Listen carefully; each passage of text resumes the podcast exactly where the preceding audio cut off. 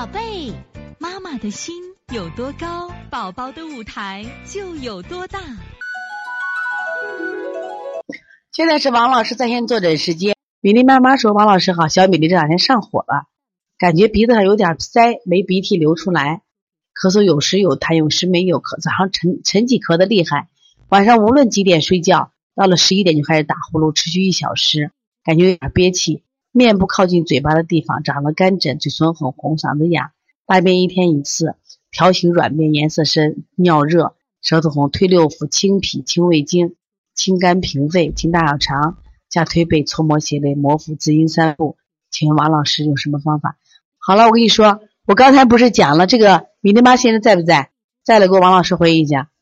我跟你说，你现在摸摸你们家米粒头两侧热不热？如果热的话，你家里有罐的话，你给他头两侧太阳穴一拔，然后用刮痧板或者拨筋棒，你就给他拨两侧，拨头，拨两侧一定有结节呢。最近我们在临床用的很多拨筋手法啊，就头疗嘛，就是拨两侧，拨完以后效果都挺好的，你就给他拨。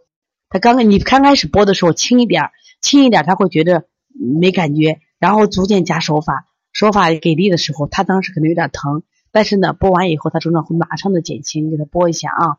另外下推背，你给他多推一点，十几分钟往过推啊。所以从现在开始学习小儿推拿，从现在开始学习正确的育儿理念，一点都不晚。